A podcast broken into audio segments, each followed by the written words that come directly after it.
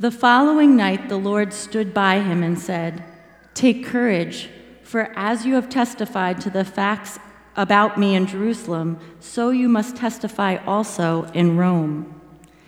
And when it was decided that we should sail for Italy, they delivered Paul and some other prisoners to a centurion of the Augustan cohort named Julius.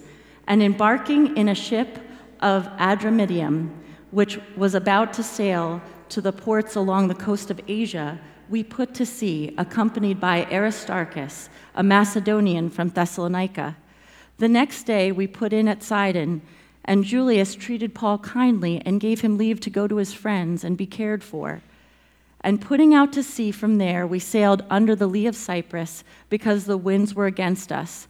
And when we had sailed across the open sea along the coast of Cilicia and Pamphylia, we came to Myra in Lycia. There, the centurion found a ship of Alexandria sailing for Italy and put us on board. We sailed slowly for a number of days and arrived with difficulty off Cnidus. And as the wind did not allow us to go farther, we sailed under the lee of Crete off Salmone. Coasting along it with difficulty, we came to a place called Fair Havens, near which was the city of Lasea.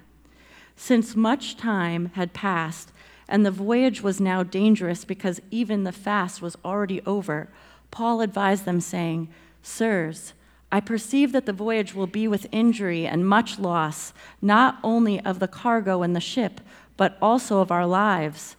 But the centurion paid more attention to the pilot and to the owner of the ship than to what Paul said. And because the harbor was not suitable to spend the winter in, the majority decided to put out to sea from there on the chance that somehow they could reach Phoenix, a harbor of Crete, facing both southwest and northwest, and spend the winter there. Now, when the south wind blew gently, supposing that they had obtained their purpose, they weighed anchor and sailed along Crete close to the shore. But soon a tempestuous wind called the northeaster struck down from the land, and when the ship was caught and could not face the wind, we gave way to it and were driven along, running under the lee of a small island called Cauda. We managed with difficulty to secure the ship's boat. After hoisting it up, they used supports to undergird the ship. Then, fearing that they would run aground on the Syrtis, they lowered the great and they, oh, sorry, they lowered the gear, and thus they were driven along. Since we were violently storm tossed, they began the next day to jettison the cargo. And on the third day, they threw the ship's tackle overboard with their own hands. When neither sun nor stars appeared for many days, and no small tempest lay on us, all hope of our being saved was at last abandoned. Since they had been without food for a long time, Paul stood up among them and said, Men, you should have listened to me and not have set sail from Crete and incurred this injury and loss. Yet now I urge you to take heart, for there will be no loss of life among you, but only of the ship. For this very night there stood before me an angel of the God to whom I belong and whom I worship, and he said, Do not be afraid, Paul. You must stand before Caesar. And behold, God has granted you all those who sail with you. So take heart, men, for I have faith in God that it will be exactly as I have been told. But we must run aground on some island.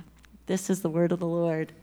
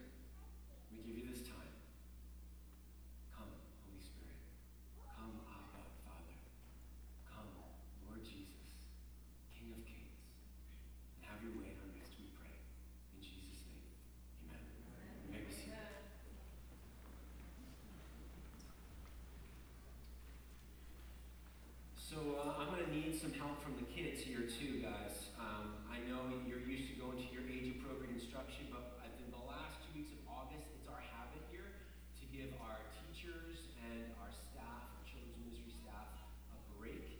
And so um, she's not here today because she's away, but Geraldine is our All Souls Kids uh, ministry coordinator. Can we just give her a round of applause for the good work that she does? And Geraldine, if you're watching online, we are so grateful for you and for your family. We're glad you're away and uh, hope you're getting some good rest. Um, but for you kids who are in here, I need to interact with you a little bit. Uh, and I want to encourage you to continue to pay attention as we're going through here because there's going to be some stuff for you guys too. So, do words have power? Kids, do words have power? Yeah, that's a tough question, right? But if we're playing Simon Says, then the clear answer to that is yes. Why? Because sometimes we agree to let words have power. When we agree to play a game with someone, we agree that that person's words, when Simon says, put up your right hand, what do you do? You put up your right hand, right? When Simon says, put up your left hand, oh, Oh, got some of you, right? Right. So when we agree that words have power, then they do. Same thing with Brittany and Joseph, who, by the way, are, were our former members of our church who are serving on missions halfway around the world, who just had another baby. Hallelujah. Um, I was there when Joseph uh, became a, a citizen of the United States. Right. So he said the Constitution, written words in this case, have power in my life because I'm going to submit to them and become a citizen of this great country. Well, sometimes words have power when we care about the speaker. And we've all had experiences like this, haven't we? Where there are friends of ours or people in our class maybe who are speaking poorly about us or at work or even at church sometimes.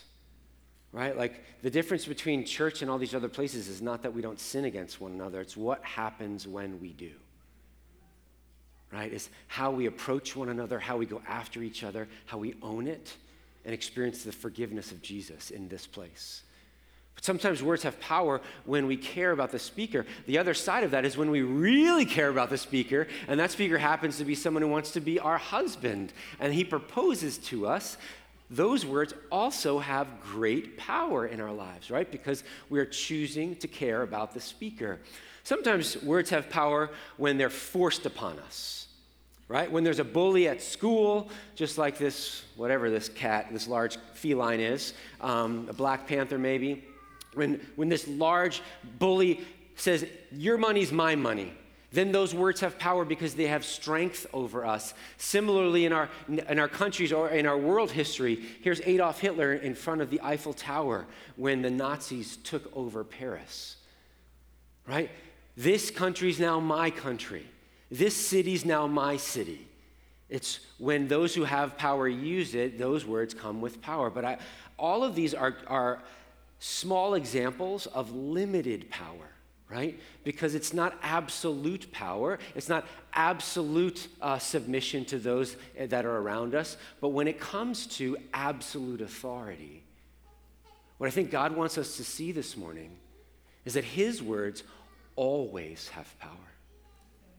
The Word of God always accomplishes what it sets out to accomplish, right? And so His words never fail. Like it says in the book of Isaiah, chapter 40, the grass withers and the flowers fade, but the Word of the Lord, what?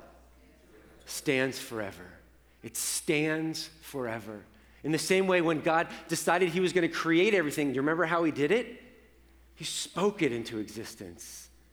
He spoke it. And probably a better translation, just to be clear, is he sang it into, into existence.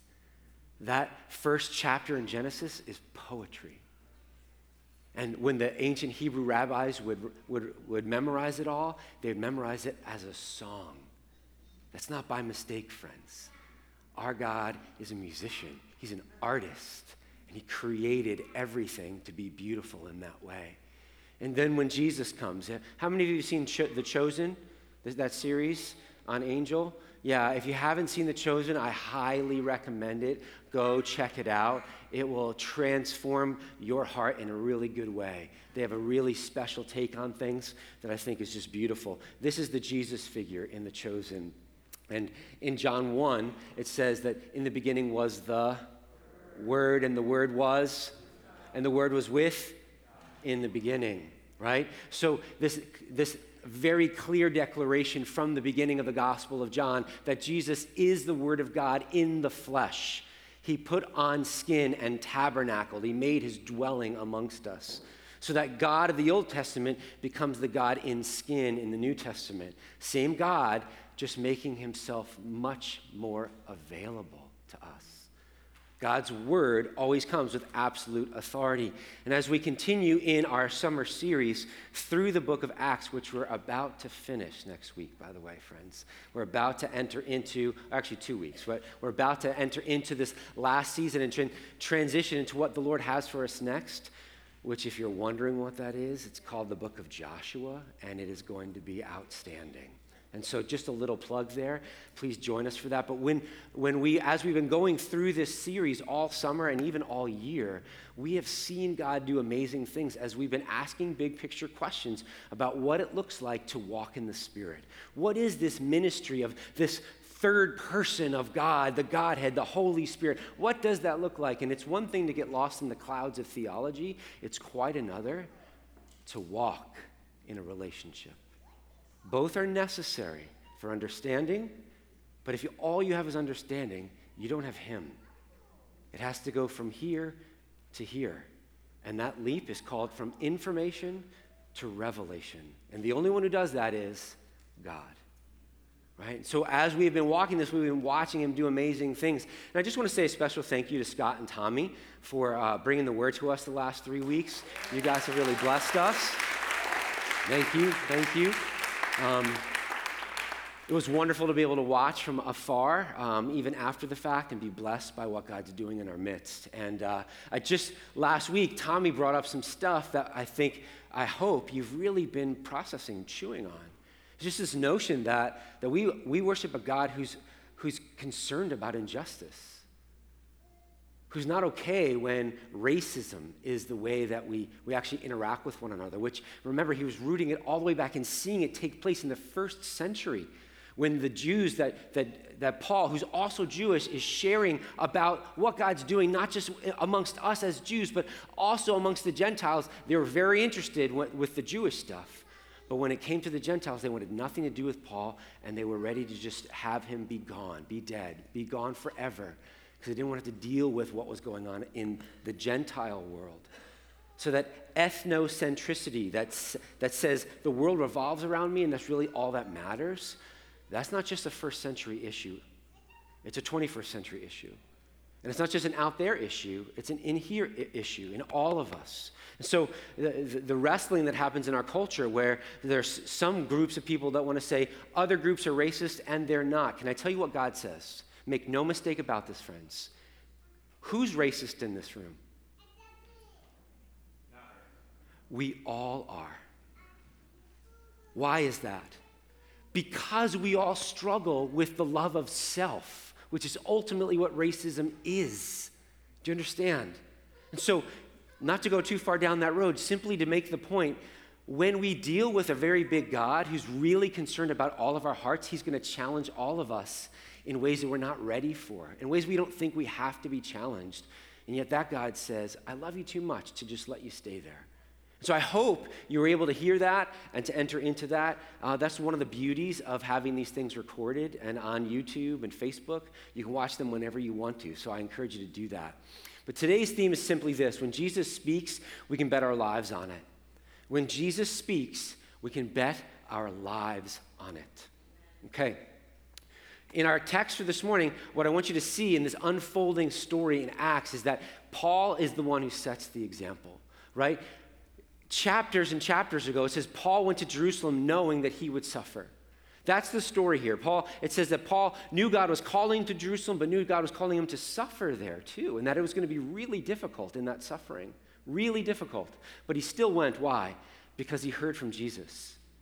He heard directly from Jesus and he chose to actually step out by faith. Did he suffer? Yeah. Was it hard? Yeah. Jesus was true to form. But please realize Paul went. And the rest of this, the, the book of Acts, is the unfolding of that story, both in its suffering, but also in its glory. Now, Paul wrote to the church in Rome, he said this If you want to share in the glory of Christ, you must also share in his what? suffering. We don't like that. Can I just be honest? I don't like it. I don't like it. I struggle with that in my own life. I can talk the theology, but when it comes to practically living into that, my, my regular prayer is, Lord, keep me from suffering. And as I shared with you a few weeks ago, right, when I'm talking with, about, about my kids to the Lord, I'm like, Lord, keep them from suffering and grow their faith. And remember what he said to me? Which one do you want? Which one do you want? Do you want them to be free from suffering or do you want them to grow? Because the way we grow is in the fire.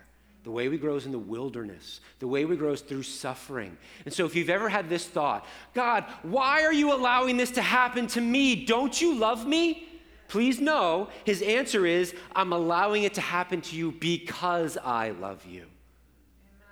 Suffering is a reality in, in this world, whether you know Jesus or not. But when you know Jesus, suffering is redeemed and it becomes an instrument in the hands of our Redeemer that he can use for our good and for the good of those around us. And so, where is he challenging you even right now to that regard? Paul is our example. He is visited by Jesus in prison. Remember, Paul ends up in prison. That was what Tommy preached on last week because he's simply preaching the gospel. That's all he's doing. And they throw him in prison, and it's in the prison cell that the risen Christ, in his bodily form, comes and speaks to Paul. Now, if you want to talk about a confidence booster, that you're doing the right thing, when Jesus comes to meet you in prison and says, Don't worry, you're going to go to Jerusalem. You've, you've shared about me in Jerusalem, you must also testify in Rome. You're going to get there. All of a sudden, it's a game changer. It's a game changer. Why? Because Jesus has spoken directly to him. And when you hear from Jesus, you can bet your life on it. And that's exactly what Paul does. It changes his paradigm because suddenly Paul's protected. There's a few chapters we didn't read, and I'm just going to blitz through them with you because I want you to get the, the big picture point of what's going on. And if you really want to read them, I encourage you to do it. All of God's word is useful, all of God's word is there for us to be encouraged by. But these last couple chapters in the book of Acts, they tell a long version of a story that I think can be told succinctly, and that's simply this, right? When, when Paul sees Jesus in the prison and he receives this word, he is completely protected. Completely protected. Because God's word never fails. And so, even though you have these Jews that want to literally kill Paul, that some of them have taken a vow of starvation. What does that mean? It means they've decided they're not going to eat again until Paul's dead. Now, I kind of wonder did they die? I mean, did they just not eat? Because you know what? The way the story unfolded is Paul's nephew hears the whisper of this plot to kill Paul when he's being transferred. And so he reports that, and the plan is not only thwarted, but Paul has this huge parade of soldiers that brings him to Caesarea by the sea, that prison that he was then going to be in for the next couple of years. But he is completely protected by 200 soldiers and 70 horsemen to protect one dude. Seems like a little overkill, but there was no doubt in anyone's mind that no one was going to kill Paul. They thought it was the tribune that decided that, but Paul knew that Jesus decided that long before it was a thought on the tribune's mind. Amen? So he's completely protected, but he's also emboldened. What ends up happening in these chapters as they unfold is Paul's brought before two different governors and a local king and his wife. And what Paul does is he's not afraid. Humanly speaking, these people have tremendous power. They can put him to death, they could decide anything that they wanted to, but Paul had already heard from Jesus. And so he was emboldened in front of them. He starts sharing the gospel with all of them. He's trying to convert them, even to the point where this guy, Agrippa, says, Paul, in such a short amount of time, are you trying to convert me and my bride? And Paul's like, Yeah, that's exactly what I'm doing because I met this Jesus. He knocked me off my donkey on the road while I was being zealous to do the very thing that these other Jews are trying to do. I was them, an even better version of them, because I got to kill some of the Christians. I got to imprison them. I got to win that battle. And God, Jesus, said, Paul, Paul, why are you persecuting me? You've misunderstood. The Messiah has come. I am him. I was fighting a different battle than you thought. It's not against the Romans, it's against sin and death and everything inside, and I have overcome. Paul, meet me, Jesus. And now let me show you just how much you will suffer for the sake of my name. Jesus had decided that Paul was going to be sharing in much glory because he was also going to be sharing in much suffering. Do you see? Paul was emboldened to speak the gospel in front of these human authorities, but he was also emboldened in front of the spiritual authorities. In case you missed it, when Kristen was reading the story. It says that the wind and the waves battered them. It was like they were being pursued by the darkness. The, the storm would not leave them to the point where they had to ditch everything and, and, and get rid of the cargo and throw the food overboard. And they had nothing left because even though they thought they escaped, it was like the storm was waiting for them to get back in the boat. And as soon as they did, it came and they called it a nor'easter. We know what nor'easters are and it destroyed them. But realize, we hear that as, wow, that's just a lot of natural disaster. That's maybe a hurricane, a nor'easter, whatever it is. But don't misunderstand the way the first century audience would have heard that.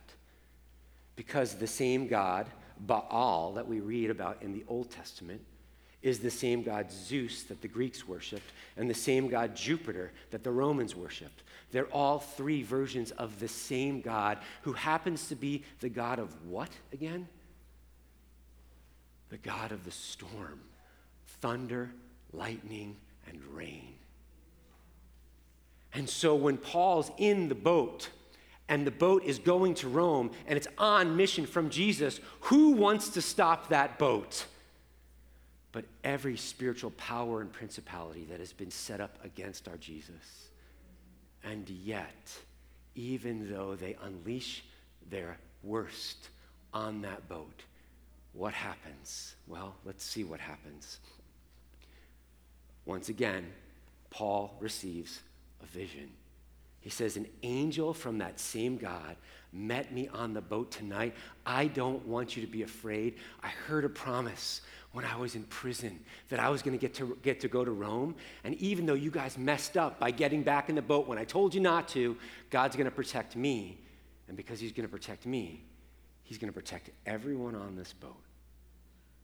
Friends, do you understand that when God puts a calling on your life and He anoints you for something, that He's not just going to bless you, but He's going to bless all the people around you?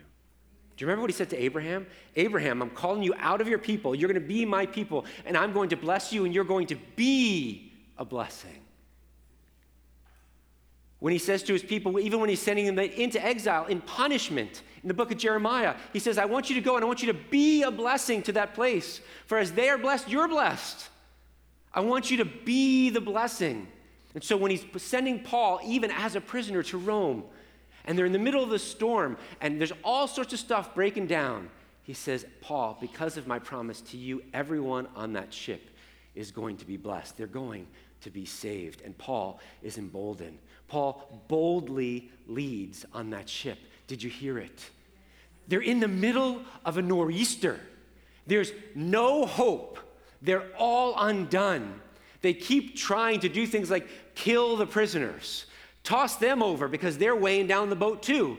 And God keeps coming in. In fact, Paul ministers to the entire crew. He says, Listen, don't try to run, even though you're trying to run. Don't try to run. I want you to know you're going to be safe as long as you stay on this boat. Or to put it a different way, as long as you're near me, because He's with me, you're going to be good. But if you jump overboard, it's over for you. He is showing them the power of the presence of God. And it's precisely there that Paul finds the courage to then, I think you may have missed it, share the Lord's Supper with everyone on the boat. Did you hear the language? Then Paul took bread and broke it, and giving thanks, he fed everyone on the ship. Friends, go back and read the story. Where's all the food at this point? It's not on the boat. They've already thrown all of the food overboard. Where does Paul get the food to feed all of these hungry sailors? The same place that God has always been providing when we find ourselves in the storm and in the wilderness. It's the miracle manna. It's the bread from heaven. God does not need anything to create. He creates what's called ex nihilo, out of nothing. God creates. It rained bread for 40 years every day except on the Sabbath on God's people to provide for them. You think God can't make a little bread show up on a boat in the middle of the ocean? And then after everyone ate their fill, what does that sound like? The feeding of the 5,000 and the 4,000. After everyone was completely satisfied, they had leftovers and they threw them overboard because they were too heavy for the boat. This is the God we know and worship, friends. I'm going to meet you on the boat. I'm going to be with you. If I've spoken to you, you can bet your life on it. How are we going to eat? No problem. How are we going to get there? I got you. What about those in authority? What authority stands up against me? That's our God, friends. Amen. Amen. Amen. And what happens? What's the result? See, we can get all jump, like jumpy and, and, and excited like I cu- currently am, right? Like, but if God doesn't save them, then God's not God. If it doesn't come to fruition, then God's not God. But God literally saves all of them. Even to the point where he gets people's attention and says, Look, they're trying to run away. Cut off those life, lifeboats. And hey, they want to kill all the prisoners because the boat has now run aground and it's being torn up. And they need to get to that island that they have found. But as is the normal uh, state of affairs, you would kill the prisoners so they wouldn't run away. And the centurion says, For the sake of Paul, we're not killing any of them. Do you see again? The anointing on Paul, his call and assignment from Jesus, is what saves the rest of the prisoners and everyone else on the boat. Do you see it? Friends, some of us in this room feel like we've been in the middle of a storm that has been unrelenting and we cannot get out of it. And we're wondering, why, God, do you have me here? Can I encourage you to see that at least part of the answer to that is simply this God has other people in your life that He wants to bless because you're in that storm. If Paul's not in that storm, every one of those soldiers is dead, and none of them get to know Jesus. But because Paul's in that storm, all of those soldiers are saved, and they get to see Jesus. Friends, there are real answers to real questions. Our God is not a God who says simply put on a happy face and pretend like everything's okay. You don't see that in our text. You don't hear that coming out of my mouth. God says, in the middle of it, as I'm calling you to walk through it, I want you to trust that I'm going to be with you and I'm going to bless you and use you to be a blessing. And we see it again and again and again in our text. It is a vivid picture, friends, of exactly what God has called us to do and be as believers. Bet our lives on the Word of God. Listen, please don't miss this. Betting our lives on the Word of God is being rooted in what has been revealed. What do we call that? The Bible the scriptures. But we don't worship the Bible. The Bible is an instrument of God, from God, to help us go to God. We worship the God that we meet in the pages of the scriptures. We worship the God that the scriptures point us to and urge us to, and that the Holy Spirit enlivens so that they actually produce the work that they were spoken and written to produce in us. It is not the words and the pages, but the God found in them, under them, through them, and because of them, what we then begin to hear. So it's rooted in what has been revealed and listening for what is being revealed. This past year of our life as a church, we have been practicing discernment, learning to listen to the voice of God. How many of us grew up in churches where we didn't even know that that was possible? How many of us have never been to church and had no idea that that was possible? And God has brought us into this place together, in this season together, to learn to hear His voice. And friends, can I just tell you this? If you struggle with this at all,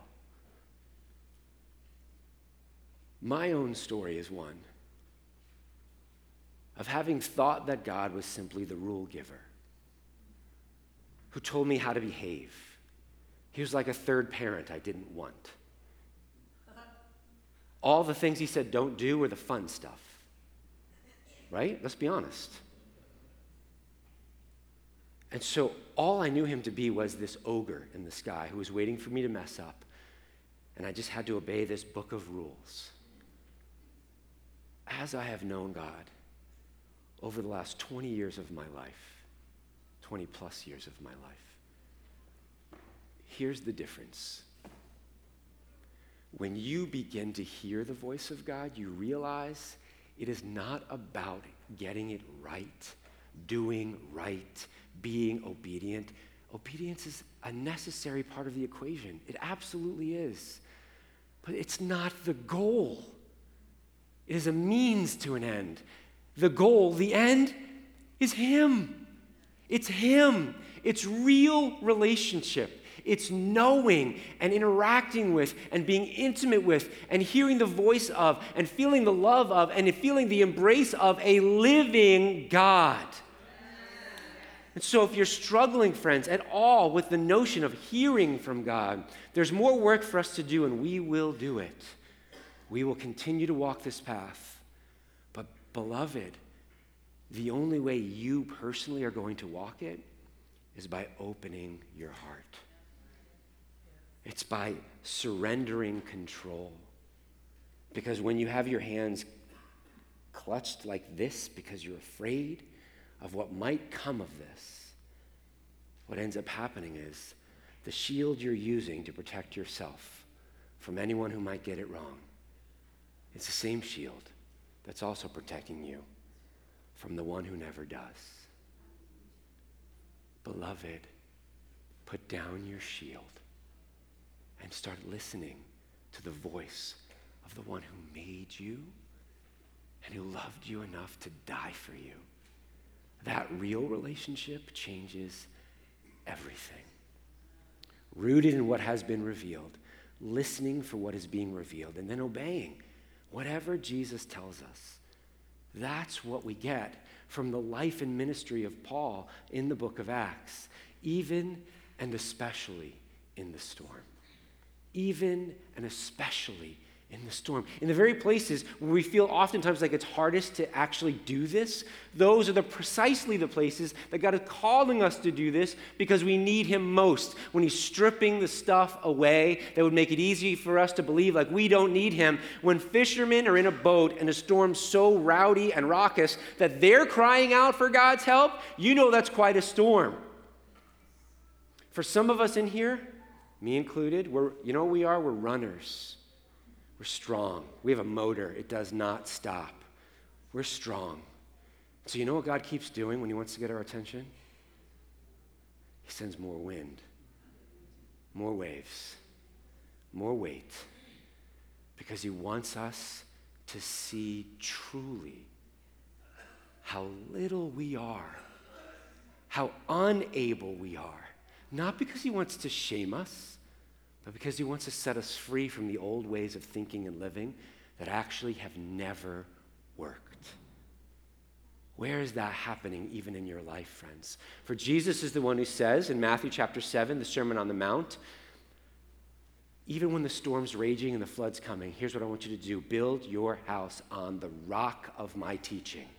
For when every other ground is shifting sand, there is one place where you will not slip, and that is my word. Amen. Build your house on that rock. And then, as you're building your house on that rock, remember what I've told you through my word I will be with you. The very next chapter, the disciples go out into a, a stormy sea, and they're all upset because Jesus is sleeping in the bow. He is so at peace in the middle of what happened. Wait, what did we talk about in terms of a storm?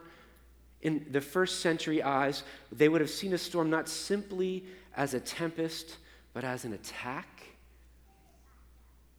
in the spiritual realm of chaos and disorder, of Baal and Zeus, right? They would have seen the spiritual side and not just the physical side. And so the, these fishermen are out at sea and they're like, the gods are after us. You remember when Jonah was going out and he was running from God and the storm broke out, and all the fishermen said, the gods are mad at us. Who's done something against their God? Why would they say such a thing? Because they believed such a thing. Because there is a spiritual realm that has always been believed in, and we've missed it, not them. We've missed it, not them. And so they're afraid that the boat is going to be destroyed because the storm is so huge. And do you remember what Jesus says? Why are you afraid? I'm right here. You got nothing to worry about. I've been in the boat the whole time. You think that has something to say to me? Do you remember? Remember how he calms the storm? He what? He speaks, Be still. And the storm comes to an end. And you remember what the other sailors say? Who is this that even the wind and the waves obey him? Translation Who is this that Baal and all of his minions obey him? Who is this that Zeus and all of his power is subject to him? Do you see it? Do you hear it? There are two sides to this, two layers that if we don't see both, we're going to miss the bigger picture here, friends. Jesus is showing himself to be Lord over all of creation. Not just what we see, but even and especially what we don't see. Because here's what happens when we don't see. Matthew chapter 14. I want you to see this. This is all Matthew here.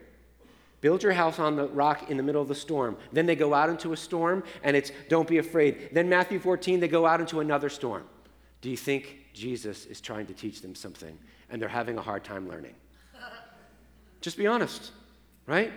He's not teaching the same lesson, again, because they got it the first time. They're struggling to learn the lesson.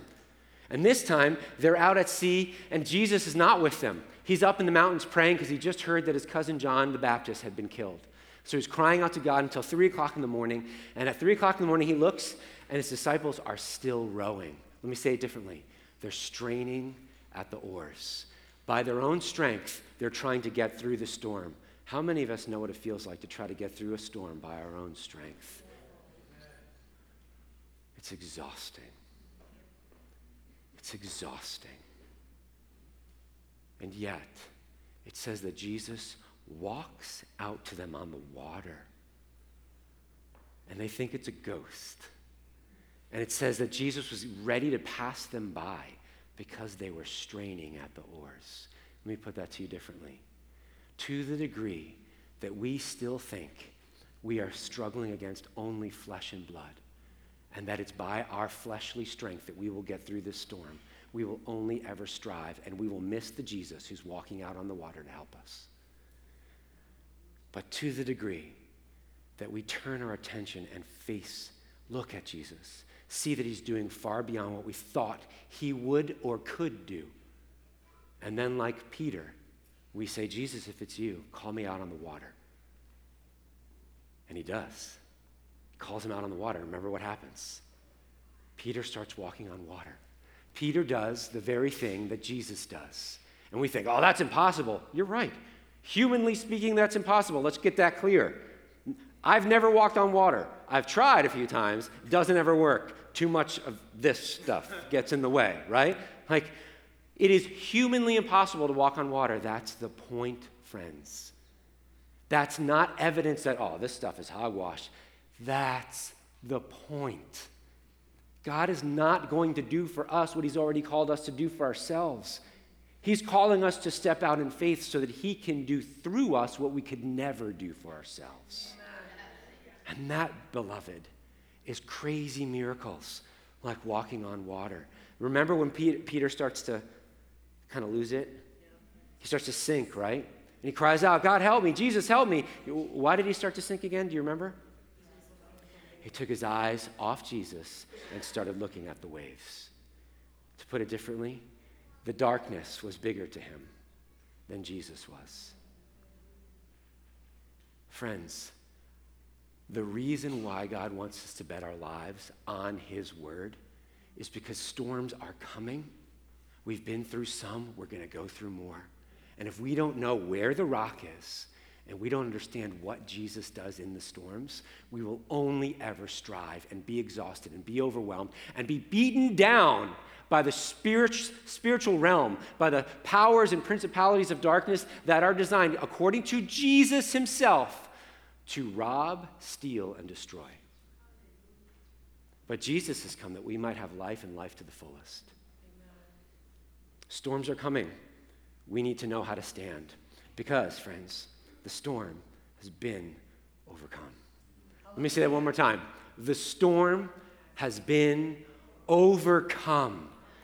Jesus doesn't just give us great advice for how maybe to survive. Jesus says, I've already conquered the storm, even the gates of Hades. Now, remember, when Jesus said that, when Jesus made this proclamation to Peter, and he said, Peter, I'm going to build my church on this rock, and even this rock, the gates of Hades will not be able to prevail against it. Jesus is walking in Caesarea Philippi. Listen, where there was literally a place called the gates of Hades.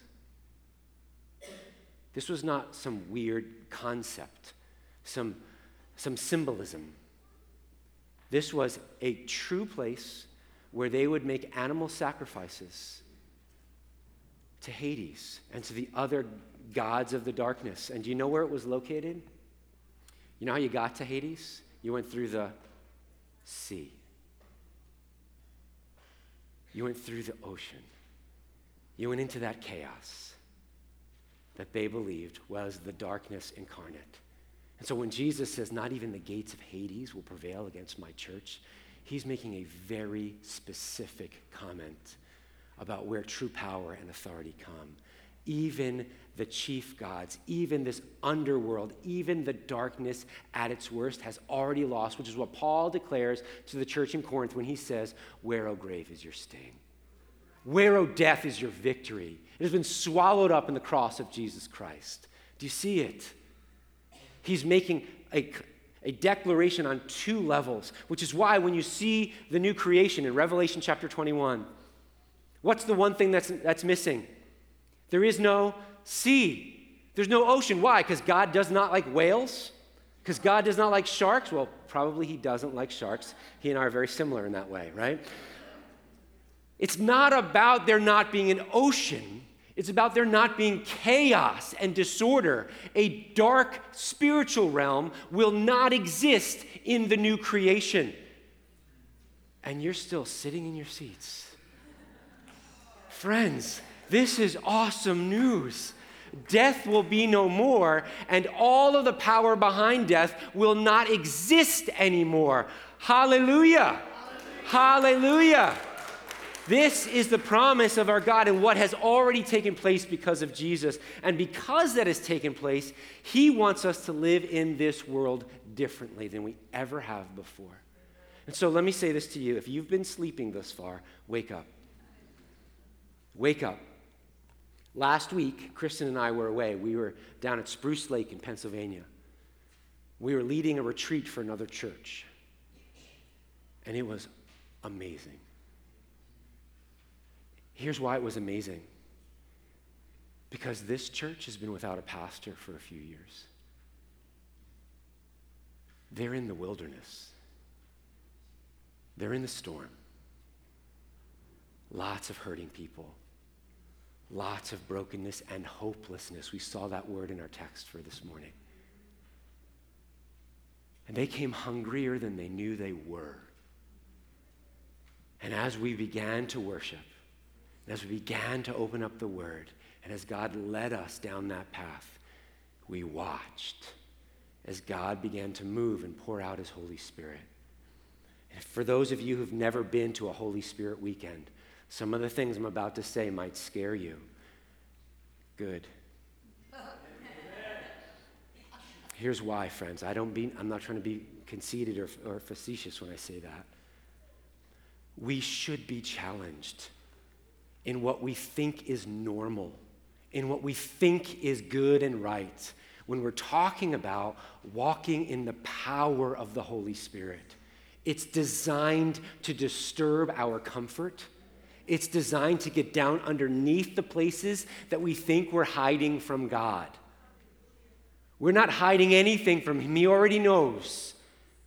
And what He's asking us to do is to come in a posture of surrender so that He can do for us what we cannot do for ourselves. Some of us in this room and online are carrying burdens and believing lies that Jesus died to set you free from, but you won't be free until you surrender control. Amen. Perhaps that today is your day. For you see, Jesus was all about shifting paradigms. His very first miracle did that in John chapter 2, the wedding at Cana where Jesus walks into a party that should have ended in utter shame because the bride and groom did not plan enough for the wine. And do you remember when they run out of wine, they go to Jesus' mother Mary and say, We've run out of wine. And Jesus, Mary gets Jesus and then t- turns to the workers and says, Do whatever he tells you to do. If you hear nothing else this morning, please hear this. Do whatever Jesus tells you to do. Step out in faith, go beyond what you think, trust that He's the one leading, and then look for the confirmations.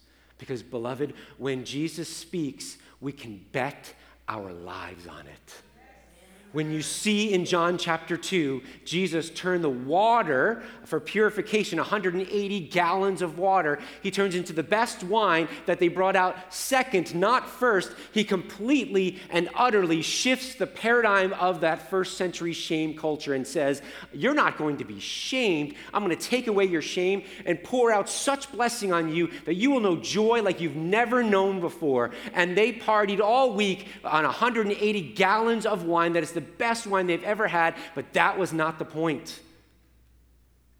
They were full of the love of God as they experienced it in the person of Jesus. That's what the imagery of wine in the Bible has always pointed us to. It's not about what comes from the grapes, but it's about the one who allowed his life to be crushed. The blood that comes from that, that sets us free. Jesus shifted their paradigm. And he wants us to live according to that same mantra, doing whatever he tells us to do. We see this even in our own history here, All Souls. When we are praying about planting this church, there were 19 of us by the time we got our core group together. But even before the core group got together, there were two. And we fasted and prayed before we made any decisions or gathered anyone else. For two weeks, we fasted and prayed. And God made it abundantly clear a week and a half into that, when both Kristen and I already knew. And then God used Kristen's mother to come to us and to sit us down and to say, Earth to Jonah, go to Nineveh. Those were her words. Earth to Jonah, wake up, kids. God is calling you to plant this church. And He was, and He did, and He has. Amen. Amen. Amen. Amen. But it wasn't just planting all souls, it was coming to Suffern. And do you remember? How many of you who are new here have never heard the fact that we were given this church building?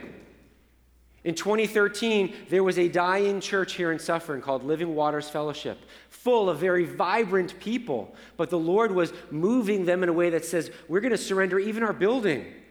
And we had been praying for a year and a half for an existing church building. And God brought us together with this church. And He said, You've been praying for the wrong thing. Yeah, you can have the building, but you're going to have the people, and together you will be a blessing. And it has been utter heaven here, friends. Utter heaven. Now, I'm about to share something I've never shared before. There have been at least half a dozen times that I've received phone calls from other churches asking me to apply for their pastoral role. At least half a dozen. There was a church in PA that I served at as a youth pastor. They reached out their pastoral search committee. Hey, will you apply? Here are all the reasons why you should. There's a church in Virginia, same deal. We are connected with them through a mutual friend. Hey, will you apply? We had some interactions with them. There was a, there was a church, there are two churches actually on Long Island that reached out, hey, will you apply for our pastoral uh, positions? And I'm not saying this to toot my own horn. I'm saying this to say this to you.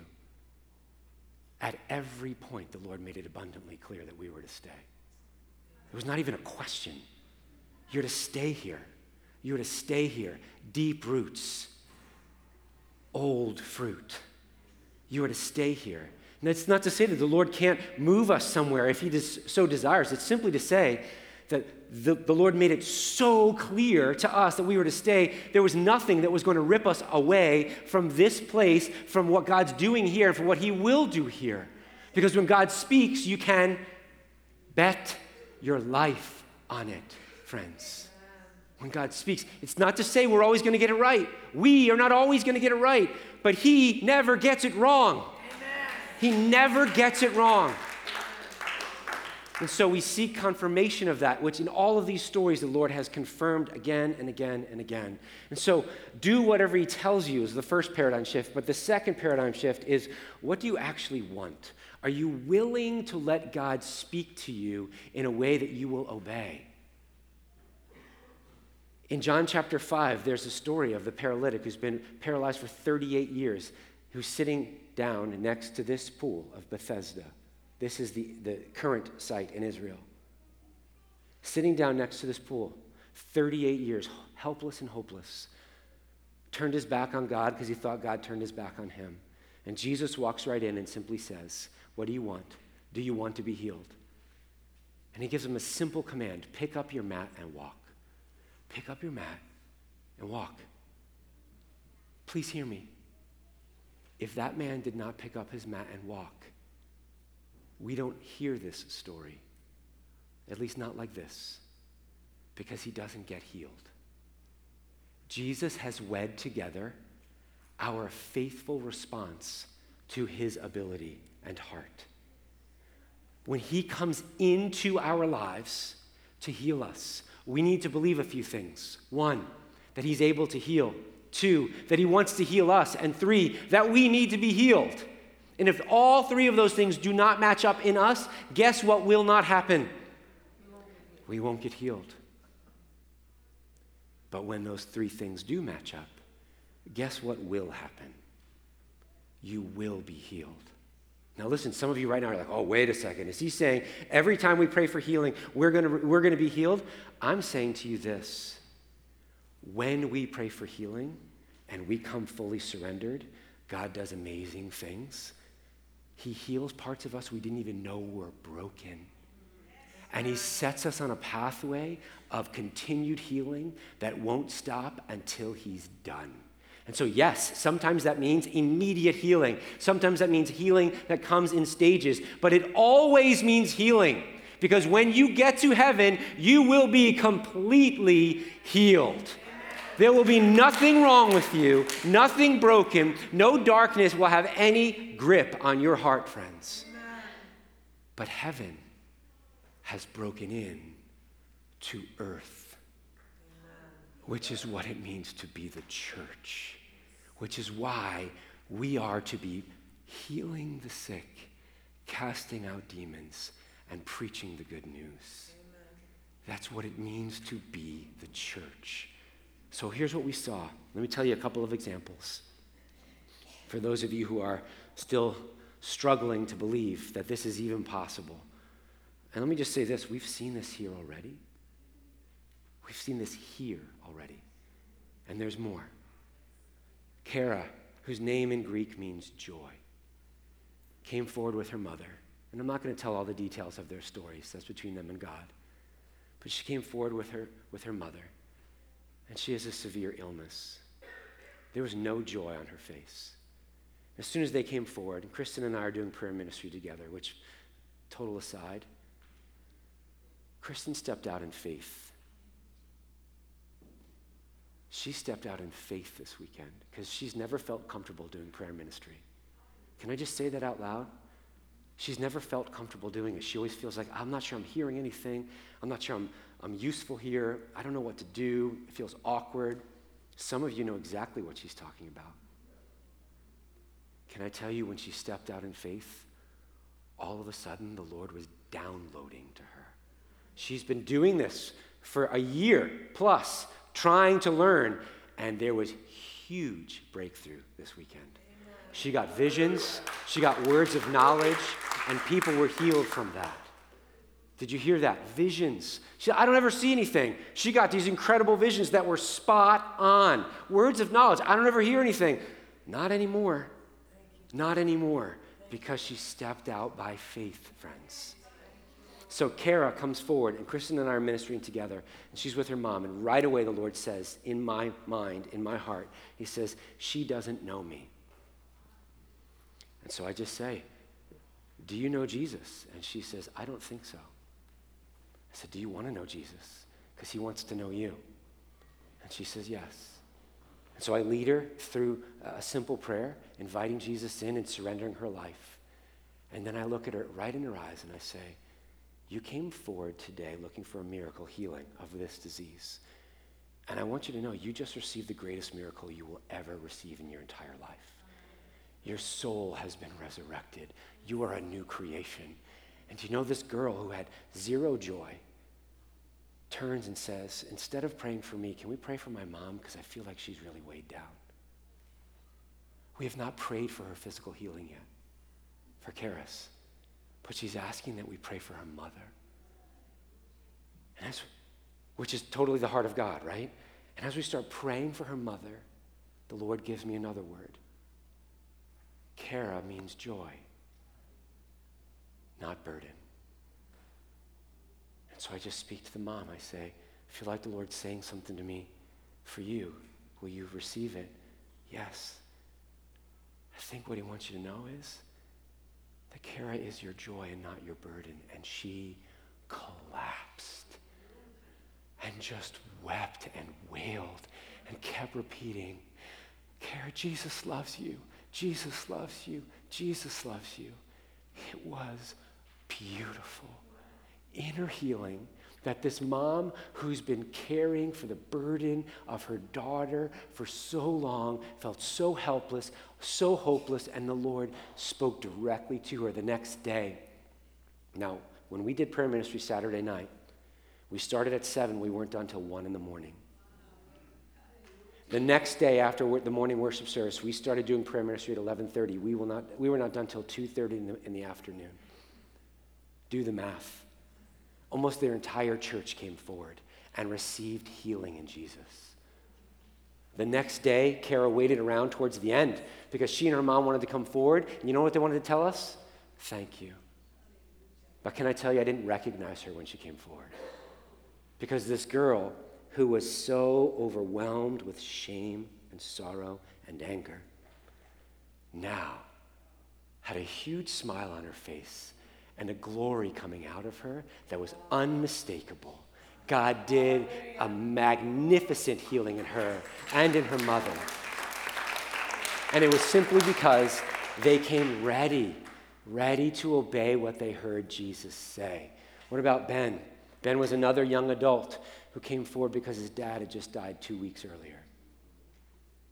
And the enemy of his soul kept hounding him with this message you didn't do enough to save your dad. You didn't do enough, especially when he was in the ICU. You didn't do enough. And as we ministered to him and listened to the words of the Lord on his behalf, the Lord gave us a vision of this parade of Christians that were coming through the hospital and simply speaking, singing, and praying truth over his father. And that that was a source of tremendous hope for Ben. And as we shared that message with him, again, he collapsed. He felt the Father's embrace. He felt weight come off of his shoulders. For the accuser, the one who wants to shame him, was silenced in Jesus' name. Healing, friends. Freedom, friends. Simon, an older man, married, had a headache for 25 years. How many of you have had a headache for two days and know what that feels like? 25 years without any relief. And as we listened to the Lord and Him for His sake, we heard very clearly bitterness. So we led him in a prayer, had to do with his wife and anger that they had been built up there. But as he prayed for forgiveness there, and we prayed for healing over his head, He said, How are you feeling? He said, I feel like 50% of the pain is gone. So we kept praying. Go, Jesus. Keep going. Prayed again. 75% of the pain is gone. Yes, Jesus, keep going. Nothing changes. I'm like, okay, you keep praying. You heard us pray for you. You pray for you now. You have the same Holy Spirit in you that we've got. You keep praying. The next morning, he comes up to us and says, No more headache. Completely gone. Completely gone. And the next afternoon, do you know who came forward for prayer? His wife. And the Lord set her free too. Why am I sharing these stories, friends? Because the reality is, there's a different way to do life. When Jesus speaks to us, we can bet our lives on it. We're not always going to get it right. But if we're afraid of getting it wrong, we'll never enter in and actually watch him do incredible things. Incredible things where the kingdom of heaven breaks into earth. It's why we worship. Come down, rend the heavens. We want to feel you, we want to taste you, we want to experience your love in a new, fresh way. Yes and amen. amen. When Jesus speaks to us, friends, we can and we must bet our lives on it because, in case you missed it when Andrea was sharing, that's how the world changes. He tells us to go in Romans 10. How will anyone hear of this good news unless people go to places like Ghana? to share the good news. How beautiful on the mountains are the feet of those who bring the good news, right? We know that passage. But we keep talking about it here freshly because we say this He's not talking simply about what's written, He's talking about the Rhema word, the spoken word of God, which never contradicts the written word, but comes with prophetic power in the moment for the people that God is trying to reach. Just like you heard story after story after story from this last weekend, friends. It's why he says, Go out and be salt and light. Bring, bring, be those who bring the light and the life to the world. That's how the world changes, and that's who we've been called to be. I'm bringing this slide back up because I don't want you to miss it. Betting our lives on the Word of God means being rooted in what has been revealed, listening for what is being revealed, and obeying what Jesus tells us. And the challenge for each of us this morning and every day moving forward is simply this What needs to change? What needs to change in my thinking, in my actions? Where am I looking at the waves and the storm and thinking it's too big? Where am I not looking at Jesus who's in the boat or walking on the water and calling me out and I'm afraid and I won't do it? Where am I hiding behind a shield of self protection and not realizing that I'm actually distancing myself from the very God who wants to set me free and make me whole? Where? What needs to change? Where am I not even spending the time to listen for the voice of God? Because I struggle believing that it will even happen. Like Kristen, it's been a year. I've been trying. I don't hear anything. So I'm ready to give up. What if tomorrow's your day? What if today is your day? What needs to change in my posture towards God so that my relationship with Him can explode, can grow beyond measure, and so the world around me can be blessed because of it? When Jesus speaks to us, friends, we can and we must bet our lives on it. Let's pray. Jesus, we are here because we want to hear from you. And you have spoken. You've spoken in your written word. You've spoken in your life as you walked this earth. And you continue to speak through your Holy Spirit to us, in us, and through us. And we praise you for that, Lord, for you are a living God, the same yesterday, today, and forever. You do not change. And just as you showed up in Paul's cell, you can show up in our prison cells. You can show up on the boat with us, and we can see you and hear you and know you. And we're asking for more and more of those things to just pour out, Lord. Let the spirit of Pentecost pour out on this place, Lord God.